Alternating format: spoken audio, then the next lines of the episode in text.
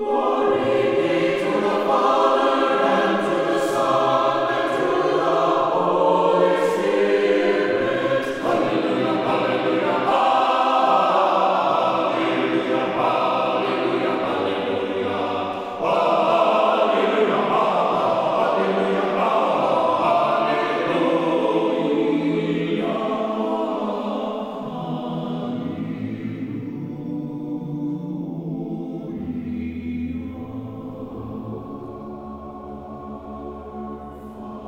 Glory to Jesus Christ. Annunciation Byzantine Catholic Parish presents Light of the East, a program revealing how the Eastern Catholic churches have nourished the Roman Catholic churches and today's world in profound ways through their histories, traditions, mysteries, and spirituality. Hello, I am Father Thomas J. Loya, pastor of Annunciation of the Mother of God Byzantine Catholic Church in Homer Glen, Illinois, and this is a story of the Eastern churches, an inspiring story of faith, courage, intrigue, mystery, spirituality, dissension, and reconciliation. But most of all, this is an expression of a great experience of faith through a unique divine liturgy. Join with me now as we look toward the light of the East. Light of the East is also supported by Eastern Christian Publications, where you can find the prayers of the Catholic Byzantine Daily Office at ecpubs.com and by easternchristianmedia.com a broadband network for you to learn more about the Eastern Catholic Churches. That's Eastern Christian Publications. Glory to Jesus Christ. Welcome to Light of the East. I'm Father Thomas Loya, your host. I have to start out with a little bit of an apology because I was a bit remiss. Normally, I would have already, actually a couple programs ago, have reminded all of you that we should be fasting but you probably knew that anyway. If you've listened to this program for any amount of time, especially for maybe over some years, hopefully you have, you would probably have known that it was time to fast because what we have coming up this week is the Feast of Saints Peter and Paul. And that is preceded, as are other major feast days in the Byzantine liturgical calendar, and actually the whole church, East and West, if you go back far enough, but these major feasts are preceded by a time of preparation, which is penitential. If it's penitential, it means it has to be fasting, self denial, discipline, and confession. That's right. And increased prayer and charity. Now, we talk about that a lot, as you know, when it comes to the Great Fast, which is what we call Lent. But there are other fasting periods. In fact, the preparation for Saints Peter and Paul, which is June 29th, celebrated by both churches, East and West. The Feast of Saints Peter and Paul is preceded by a fasting period that is about 40 days long. It's a pretty long fasting period. It was maybe perhaps a little bit surprising that there be such a major penitential period for two saints, but of course they are two saints, two great saints, extraordinary saints, pillars of the church. They were the two that are most crucial in the very origin and beginning of the church as we know it, from that time of Christ and when the Holy Spirit came upon the apostles and the conversion of Paul, and he preached to the Gentiles, brought the church beyond just the Jewish people.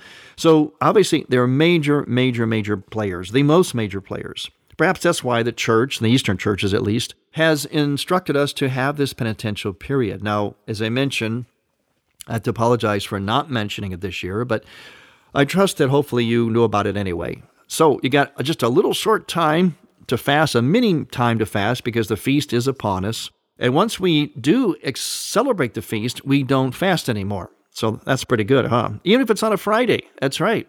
Now, Friday is still always a day of penance, a day of fasting, especially at least at the very minimum from meat or meat products. Ideally, if you really want to do it correctly, it would be meat, and even it would actually even be fish if you wanted to do it in the fullness of the spirit of the fast of Friday.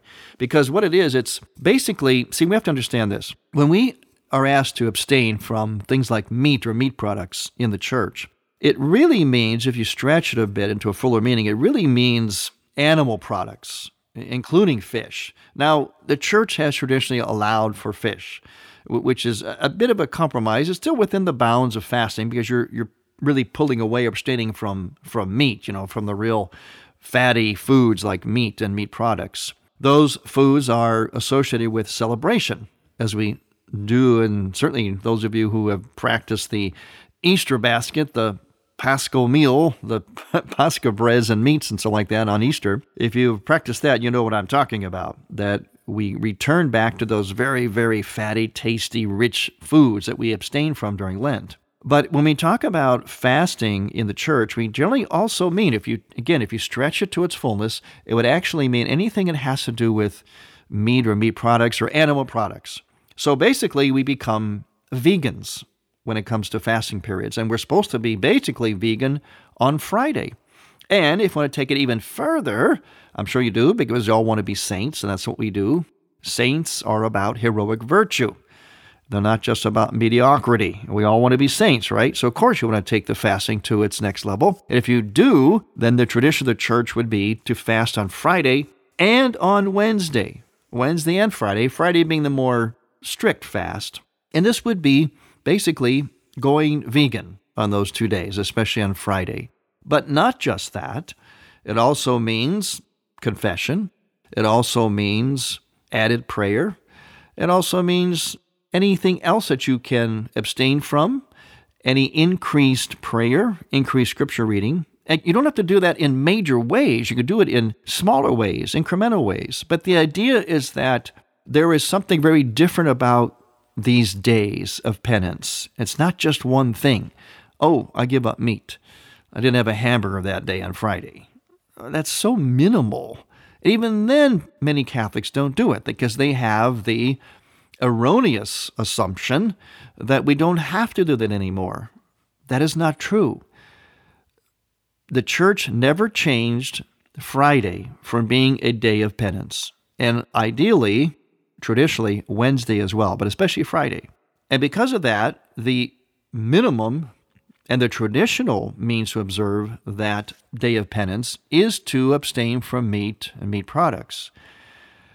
What the church did do, especially after the Second Vatican Council, is take into consideration people's situations in the modern world, because that's what a lot of the Second Vatican Council did. It tried to bring the church to interface more effectively with the modern world. Now, I know Vatican II is a whole other subject, but basically that's what was going on. It was largely a pastoral council. In other words, how does how can the church pastorally meet, draw people to a deeper commitment to Christ, a deep understanding of our faith, of Catholicism, and so on. How can it do that in the modern world? And so, what it did in terms of meat on Friday, it simply said that, okay, we realize that circumstances are such that people may not be able to observe perfectly or strictly no meat on Friday. So, what the church said is if you can't observe that, notice I said if you can't, not you don't have to or you don't want to.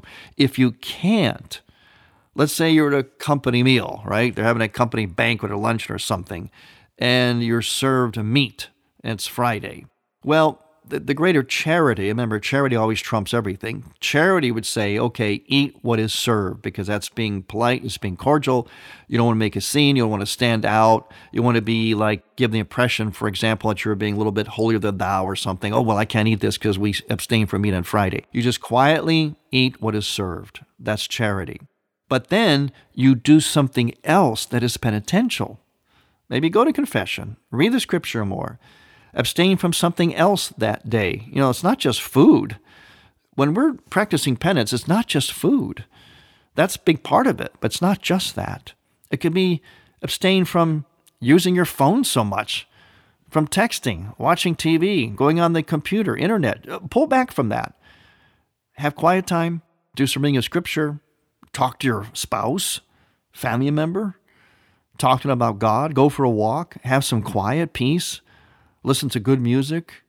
Do something like that that is different and keeps you more rooted in spirituality.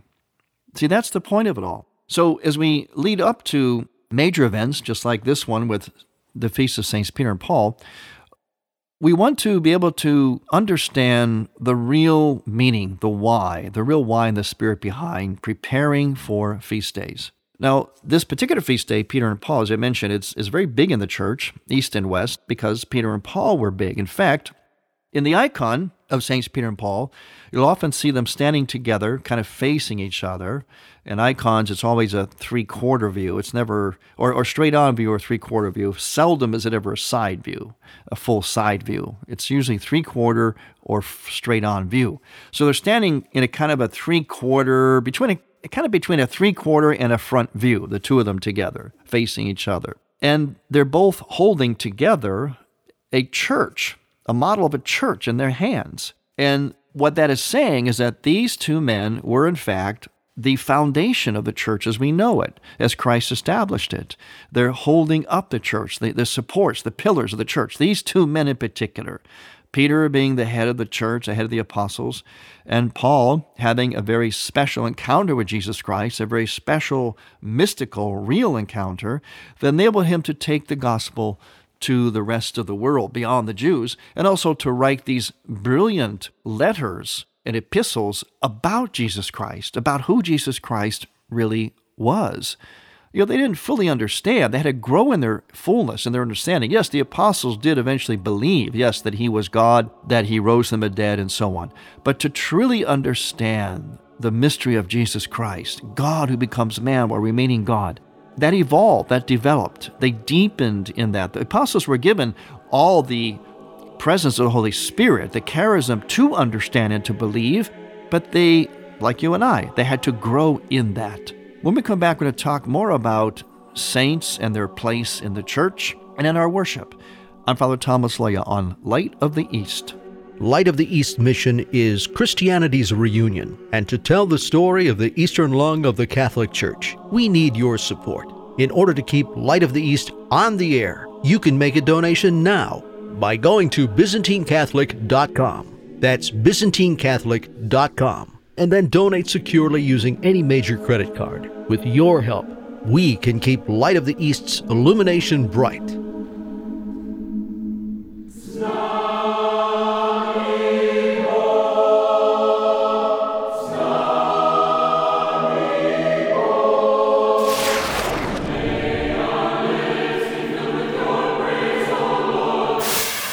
You are listening to the Choirs of Annunciation Byzantine Catholic Church under the direction of Timothy Woods in Homer Glen, Illinois. This is the music you hear on Light of the East and is sung during the sacred liturgy at Annunciation Byzantine Catholic Parish. Order online at ByzantineCatholic.com. All we ask is a donation of $15 or more, which includes shipping and handling, to Annunciation Parish for each Theosis CD. Send a check made out to Annunciation Parish at 14610 Willcook Road, Homer Glen, Illinois 60491. And may God grant you.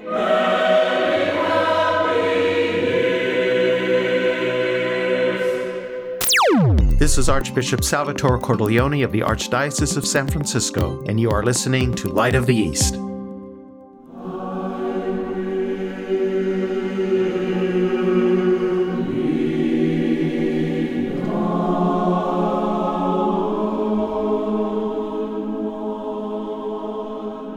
Welcome back to Light of the East. I'm Father Thomas Loya, your host, on this day in which we look towards, well, a very small, very small, short time to do penance in preparation for what we look forward to, the great feast of Saints Peter and Paul. And as I mentioned, I apologize for not reminding you about that fast a few weeks ago, but I trust that you knew about it anyway, even without my reminder. The whole devotion to saints in the church, especially with great ones like Peter and Paul, is something that's very, very evident in the liturgy, not only the liturgical calendar, but in the liturgical worship of the church, especially in the Eastern churches. We're very, very, very big. And the West is too, as well. Just in the, in the Eastern churches, which is primarily what we deal with here, of course, we're focusing on how the saints are made alive, made relevant through the liturgy of the church. First of all, as I mentioned, we have feast days we take very seriously for these saints. Each day in the Byzantine calendar, every day, there is at least one or more saints commemorated on that day. And there can also be an event, such as in the life of Christ, the Virgin Mary, which preempts the celebration of that saint. However, the saint is not totally forgotten. And if there is not a major event from the life of Christ or the Virgin Mary, then what takes precedent for that day, the focus of the prayer that day, is the saint. And in fact, we have what's called the Synaxarion. It's also called the Prologue of Ohrid, which I highly recommend you have in your homes.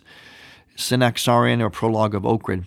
This book comes actually in a, sometimes it's in two volumes, sometimes four, depends on the publisher. Mine is in four volumes. It was actually published in Serbia, it ultimately comes from the Serbian church, but it's very old. It covers the history of the saints of the church. And in this book, which, like I mentioned, it's so timely, it's so relevant, I, I recommend it for every family, every household, whether you're single, married, with children, without children, whatever. Every household should have this Synaxarion.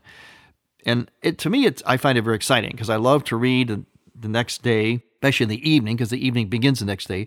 I love reading who the who our little hero, who the saint's going to be the next day. In fact, following it as much as I have over the years as a priest, because it's part of our divine office, part of our prayer life, I can actually, in many, many days, I can actually predict who that saint's going to be. I know which saint's feast day is coming up. And if they're not major ones, it's oftentimes very, very minor ones, ones that maybe we, we didn't even hear of. But I can actually predict those, which is it's kind of fun because it shows you what the effect, the influence can be of being as consistent as possible with the divine office. You actually start to incorporate it into your very being, which is the whole point. I can actually predict who the saint's going to be for that day or even a couple of days down the line. I can't always, but oftentimes I do. And it comes from simply immersing myself in the divine office of the church. It's amazing what that does for you. So, in the days in which we have observance of a saint, which we do every day, in those days, there's a specific hymn to the saint of that day. We call it tropars or kontakions, and sometimes even what we call uh, vesper tones or matin tones. They have other names, but basically they're dogmatic hymns from the divine office and the vespers and matins of that day, which mention that saint. So, and that, that happens actually at all of the different prayer services of the day the hours, the matins, the vespers, and the liturgy. So the saint is mentioned with their specific hymn. And by hymn, I mean it's an articulation of why the saint was great and how they fit into the whole theology of things. And it always ends up by asking them to pray for us. We always ask for their intercession because the intercession of saints is very, very powerful. We're very dependent upon that. We're very serious about that in Eastern churches. So the tropar is, in our church is called tropar Kontaki, and these are just ancient words for these dogmatic hymns that are relative to each particular saint. As we pray those hymns, they basically follow the pattern of describing the saint, and usually it's very poetic, and describing their significance theologically what they did in their life, if they were martyrs and so on, or if they wrote something, or whatever was their heroic virtue. We describe that, and then we end that uh, dogmatic hymn by asking for their intercession. We always ask for the intercession. So, why do we do that? Why do we pray for saints? A lot of people ask that. Why do we pray for, to, and with saints? We do that because, well, think of it this way. If you wanted to ask somebody who you know was very important. You wanted to ask them for something, a big favor, a, a special kind of consideration. Don't we oftentimes go to somebody else and ask them to ask for us? Or, I know when we were kids, we used to do that a lot. Maybe you remember that. If you had an older brother or sister and you wanted something from mom and dad they thought they'd say no to, you would say, Hey, can you go and ask mom and dad for this or that? Another example would be on a more negative, unfortunate example, but it still works. Let's say that you are being charged with something, a crime, or the, or even something lesser, like the policeman said that you you were speeding, so gave you a ticket, and you didn't think you deserved the ticket, or uh, something uh, on a greater level where you actually need a lawyer. Why do we get what we call an advocate or a lawyer to speak for us? Can't you just march into court and say, "I didn't do it. I'm innocent, so find me innocent"? We wouldn't do that. Some people try to represent themselves, but it's not a wise idea. Because when we go to represent ourselves, to plead our case, okay, we can do that. But in the case, for example, in court, we have a lawyer do it. Why? Because they do it better. They amplify our request. We might say, we don't deserve this traffic ticket, or we're innocent of what we're accused of. But if we say it through a lawyer, it amplifies, gives greater credibility, greater persuasiveness to our claim, to our request. It's the same thing we pray to saints. We pray to them, with them, because it amplifies our request. We, in a sense, sort of glob on to the saint who's already close to God. So if we sort of unite ourselves with the saint, then we're making ourselves a little closer to God. So our request is going to be amplified, it's going to be magnified, more intimate.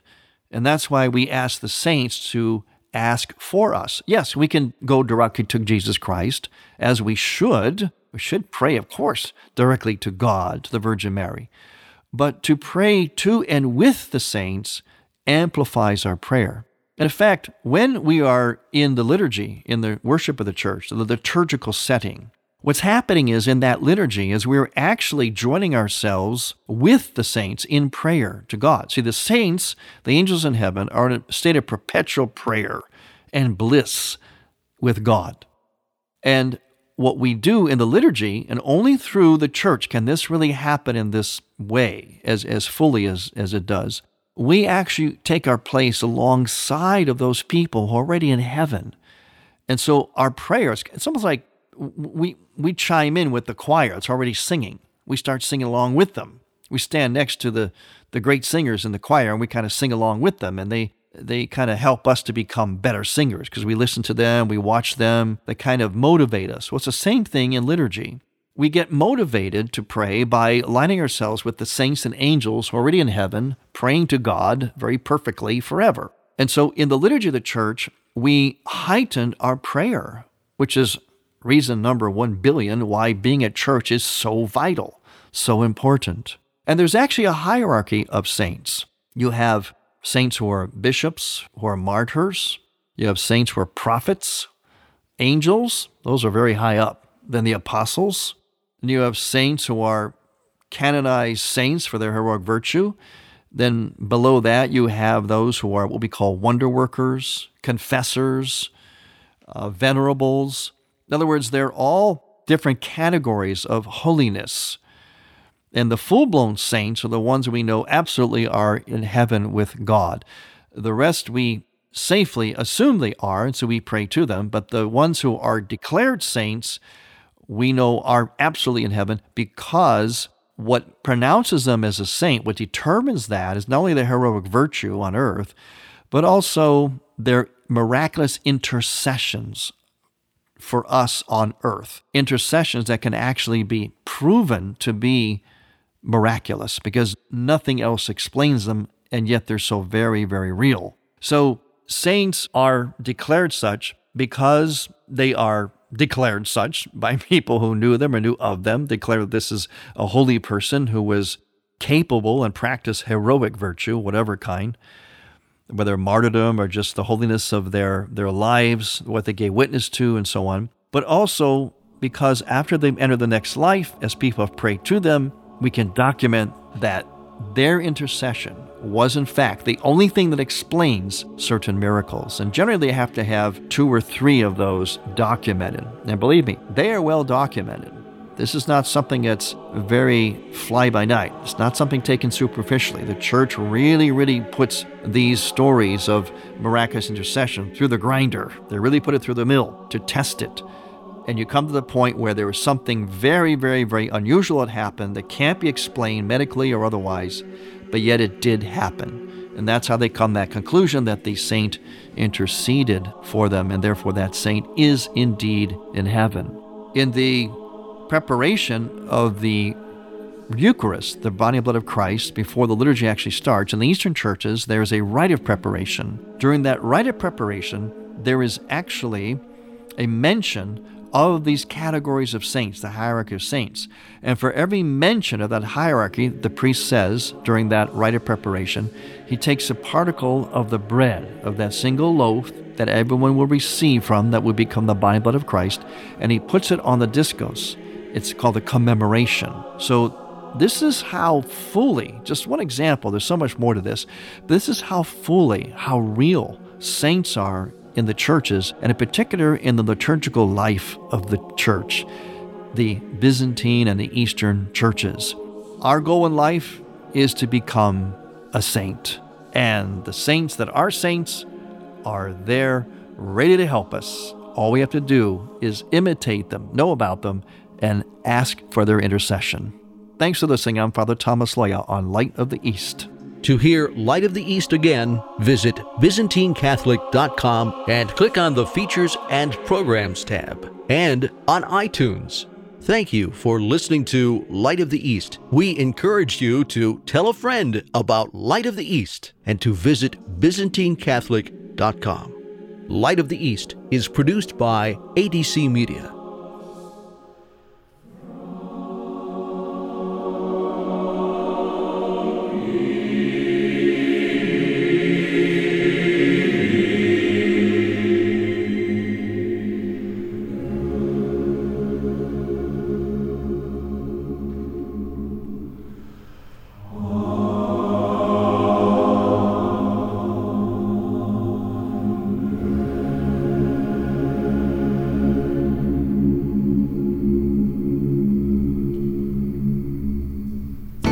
We need EWTN Radio for the reason that Mother Angelica founded this entire enterprise. She always saw this as a spiritual growth network. It was to be an enterprise in media that reached people in all aspects of their life. She saw this as a, a holistic approach to reaching the whole person in the middle of the world and bringing them truth and life.